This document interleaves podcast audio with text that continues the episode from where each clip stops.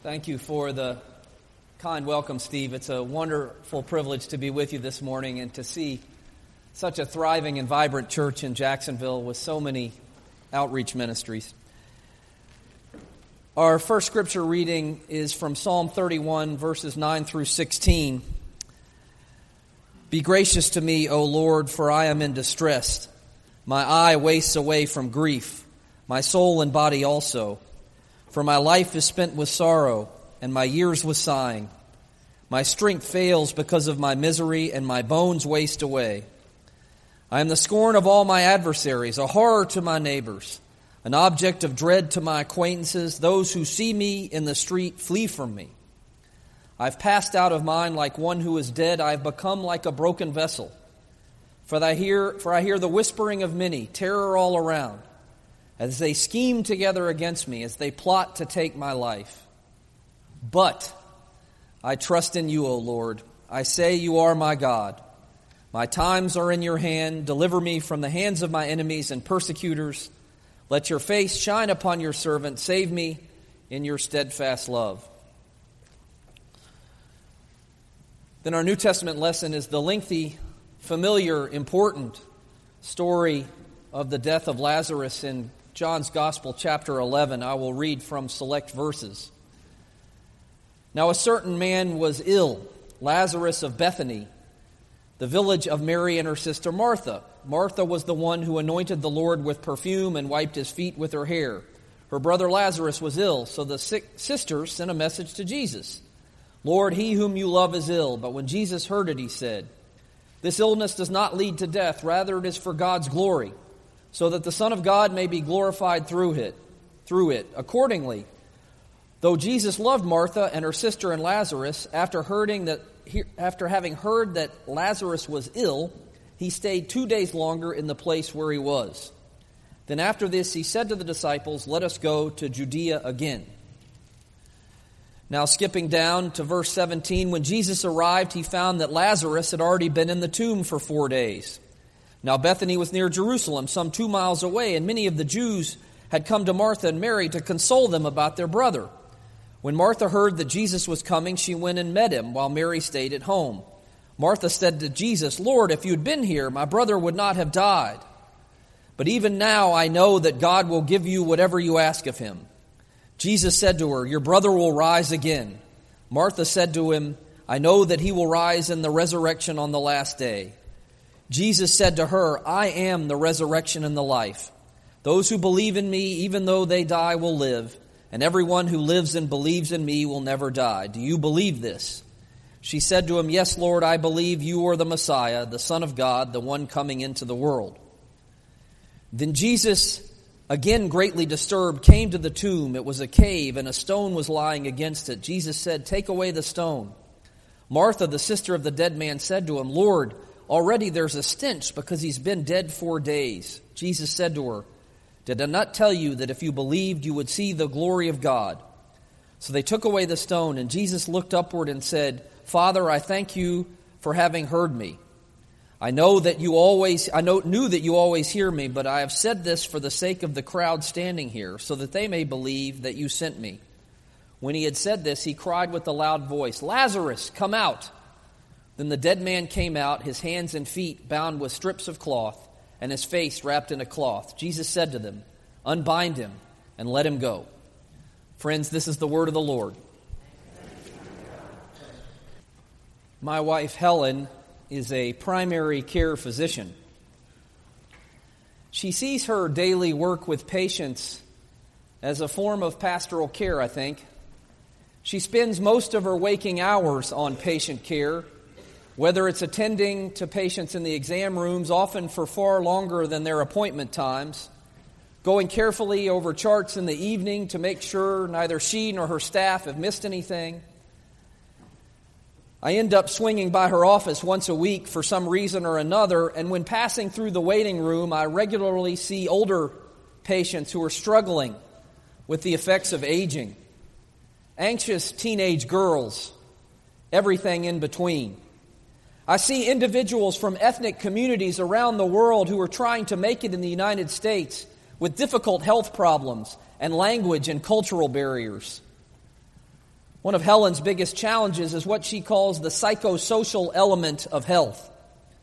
So many of her patients have stressful jobs and lives, and this, of course, has bearing on their physical well being.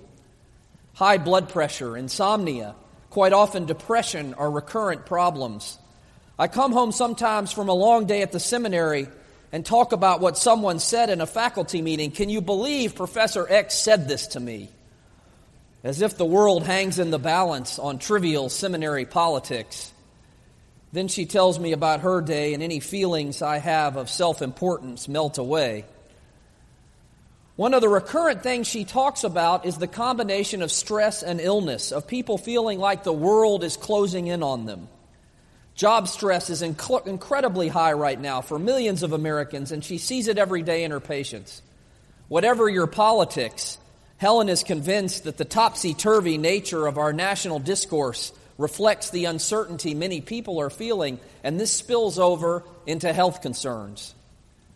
Helen tells me about patients whose job responsibilities double or triple, creating a perfect storm at work or at home. With stress at work and perhaps dealing with aging parents and a 20 something son or daughter saddled with student loans and who can't find work, these factors can create an array of complications heart disease, hypertension, struggles with weight, and the list goes on and on. Acute feelings of helplessness are common. Helen came home a few weeks ago upset about an elderly patient who had presented with high blood pressure. She, of course, never divulges names, but her description was striking in its depiction. The female patient's English was very poor. She was visibly upset, claiming that her husband had just angrily shoved her against a wall.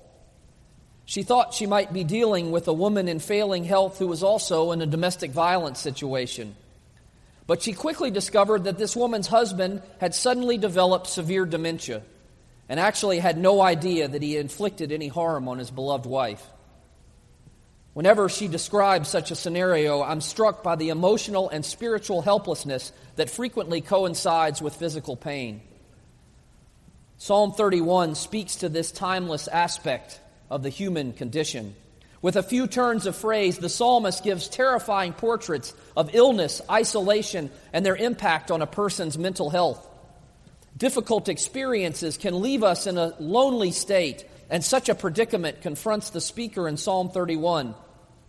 This particular reading shows a crisis in all facets of a person's life mental problems and the failure of important faculties. I am in distress. My eye wastes away from grief my soul and body also. One of the tragic ironies of aging is that as we gain wisdom and experience over the decades, our vision and hearing often fade at the same time. Physical illness and the despair of loneliness bring the speaker in this psalm to a pitiful state. Grief has caused the eyesight to fail. The passing of years have been characterized by sorrow and misery. In these verses, the extreme state of joylessness has actually caused the physical illness. And then the focus shifts from the failure of the physical and the emotional self to the sting of social rejection. Fellow human beings are arrayed against the individual uttering this prayer, and there's nowhere to turn for assistance. I am the scorn of all my adversaries, a horror to my neighbors, an object of dread to my acquaintances, those who see me in the street flee from me. The last phrase emphasizes the comprehensive nature of this situation. Even the casual passerby will cross the street to avoid any contact with the person in question. Such a mob mentality understandably threatens the self esteem of the individual making the plea. So much timeless literature wrestles with the sting of social rejection, grief, and the helplessness that can ensue. The book of Job is an excellent example. Many of you are familiar with the novelist Joyce Carol Oates, who wrote a memoir on the sudden death of her husband from pneumonia. She found herself inexplicably lost and alone. And despite the barrage of casserole dishes and people asking her if she was finally feeling normal again, she struggled to maintain physical and emotional sanity. One of the most frustrating things about grief and despair is that they're seen as a sign of weakness in our culture. My cousin Billy died a few years ago after having a bad motorcycle accident and then struggling for years with his recovery. We grew up together, and I was deeply haunted by his death. He died at 38 with a little boy the same age as my son. People noticed I was glum, and the most common refrain I heard was, I hope you get better so that the next time I see you, things are back to normal. The message is that we should not dwell too long in the shadows because this means we're missing out on life. But my cousin Billy's death is a part of life. Psalm 31 and the season of Lent remind us that suffering is an essential aspect of the human condition. Sometimes people, both within and outside the faith, ask why the Psalms, why Christian and Jewish tradition spend so much time on the dark places of human existence, even when we're young, even when lament is the furthest thing from our minds. The answer is that we acknowledge grief, illness, and death as inevitable. And even if we have not reached that stage yet, there, these are corridors that all of us will eventually trod. As Christians, we invoke the language of suffering because it gives us a vocabulary for grief, the courage to acknowledge our mortality, and because it is central to the story of our Savior. I'm a sports radio junkie. I love listening to the jibber jabber on the radio about upcoming games. I'll be tuning in to hear about the Gonzaga Chapel Hill matchup on Monday as I drive around. I suspect I have some compatriots in the congregation today with a healthy division of Gator, Seminole, and Bulldog fans. When the commercial comes on the sports radio channel I listen to, the one just above is the Joel Osteen channel. For those of you who don't know, Joel Osteen is the megachurch pastor who bought the Houston Rockets Stadium in Texas and speaks to tens of thousands in his congregation every week and, and millions around the world. He traffics in pop psychology with no real honest acknowledgement of human suffering as, an, as an unavoidable aspect of life.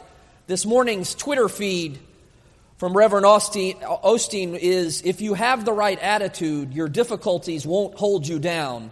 They'll refine you, they'll make you shine. Would he say that with a straight face to Helen's patient struggling with her husband's dementia, her own high blood pressure, and living in an unfamiliar culture? Now, sometimes I actually like what he says. It, it makes my day a little brighter, but the problem with Reverend Osteen's discourse is that it ignores the reality of Psalm 31. He never reckons honestly with human suffering.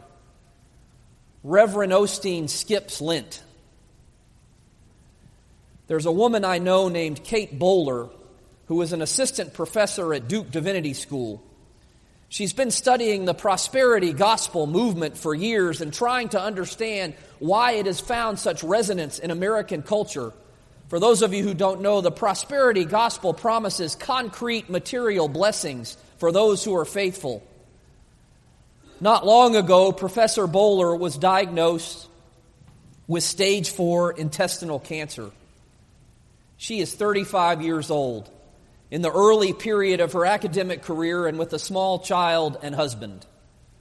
As one of the leading observers of the prosperity gospel, Bowler has pointed to the loaded term blessed in our culture. Speaking of our blessings too often means that extravagance is a function of the divine will, reflecting the simplistic belief that a positive attitude will, will cure all of our problems. God wants us to have that sports car if we'll just get our heads on straight and pray regularly. With her cancer diagnosis, Professor Bowler wonders whether she will ever be able to walk her son to school or take a picture of him in his date to the prom. And she explains eloquently the real problem in our cultural world today. The prosperity gospel has taken a religion based on the contemplation of a dying man and stripped it of its call to surrender. It denies much of our humanity, our fragile bodies, our finitude, our need to stare down our deaths at least once in a while and be filled with dread and wonder. At some point, we must say to ourselves, I'm going to need to let go. I promise I won't stay in the valley forever in this sermon. The Bible contains a number of passages in which a simple but does not convey the force of the Hebrew or the Greek. Psalm 31:14 is one such example. The first word in this verse is known as an, as an adversative conjunction, meaning that what follows will contrast greatly with what went before it in the passage. It should really be translated with but in this verse, the prayer turns from lament to affirmation of God's justice and mercy. But I trust in you, O Lord. The tone of the psalm shifts from lifeless despair to hopefulness as the desperate individual places complete confidence in the Lord. In verse 16, the psalmist seeks wholeness in God's love. Let your face shine upon your servant and redemption through divine loyalty. Save me in your steadfast love. We frequently declare in the benediction at the end of the service our expectant hope that God's face will shine upon us, no matter what we are experiencing. Complaint or lament is incomplete without the but. We trust in the promise of God's steadfast love, and that, that power and, and that, that steadfast love has power over all the destructive forces in the universe, even if we don't fully understand God's ways. This brings us to John 11 and the story of Lazarus. Mary and Martha, the sisters of Lazarus, are frustrated and in a state of shock over the loss of their brother. Like all of us who have lost a loved one prematurely, they don't understand why their brother has suffered and died. Lord, if you'd been here, my brother would not have died. They feel helpless and are grieving. And yet, the same type of but we saw in Psalm 31 also appears in John 11. Martha says to Jesus, But even now I know that God will give you whatever you ask Him. Jesus replies with some of the most well known and foundational words in all of Scripture I am the resurrection and the life. Those who believe in me, even though they die, will live, and everyone who lives and believes in me will never die. Jesus, through his actions with Lazarus, proves that he is the Son of the living God, the Messiah, but he also shows the miraculous power of resurrection. The darkness of that Friday on the cross does not get the final word. Lazarus comes out. In the midst of their grieving, Mary and Martha declare the exact same message as the speaker in Psalm 31 But I trust in you, O Lord. I say, You are my God. If nothing else, I hope this morning's sermon encourage you to pay closer attention to the buts in the Bible. The moment in the text when we realize that something has happened, the world has been changed, and death has been overcome. Our entire Christian faith is based on honestly acknowledging our pain, our suffering, our mortality, but then at the same time proclaiming that something has happened. Through Jesus' life and ministry, we are redeemed. This morning and throughout Lent, we recognize our mortality, our brokenness, the frailty of our bodies, and the struggles that often mark our existence. We give voice to the reality of suffering and the tragic combination of physical illness and mental anguish that can occur in this world. But as Professor Bowler explains, we recognize our fragile bodies, our finitude, our need to stare down our deaths at least once in a while and be filled with dread and wonder. We Presbyterians don't skip Lent, but take it as an opportunity to reflect on the solitary, humiliating journey our Savior took to the cross and our own need to confront our sinfulness, our brokenness, and the more painful aspects of what it means to be human. And yet, we also acknowledge that although we have not yet re- reached Easter morning, darkness does not get the final word. But I trust in you, God.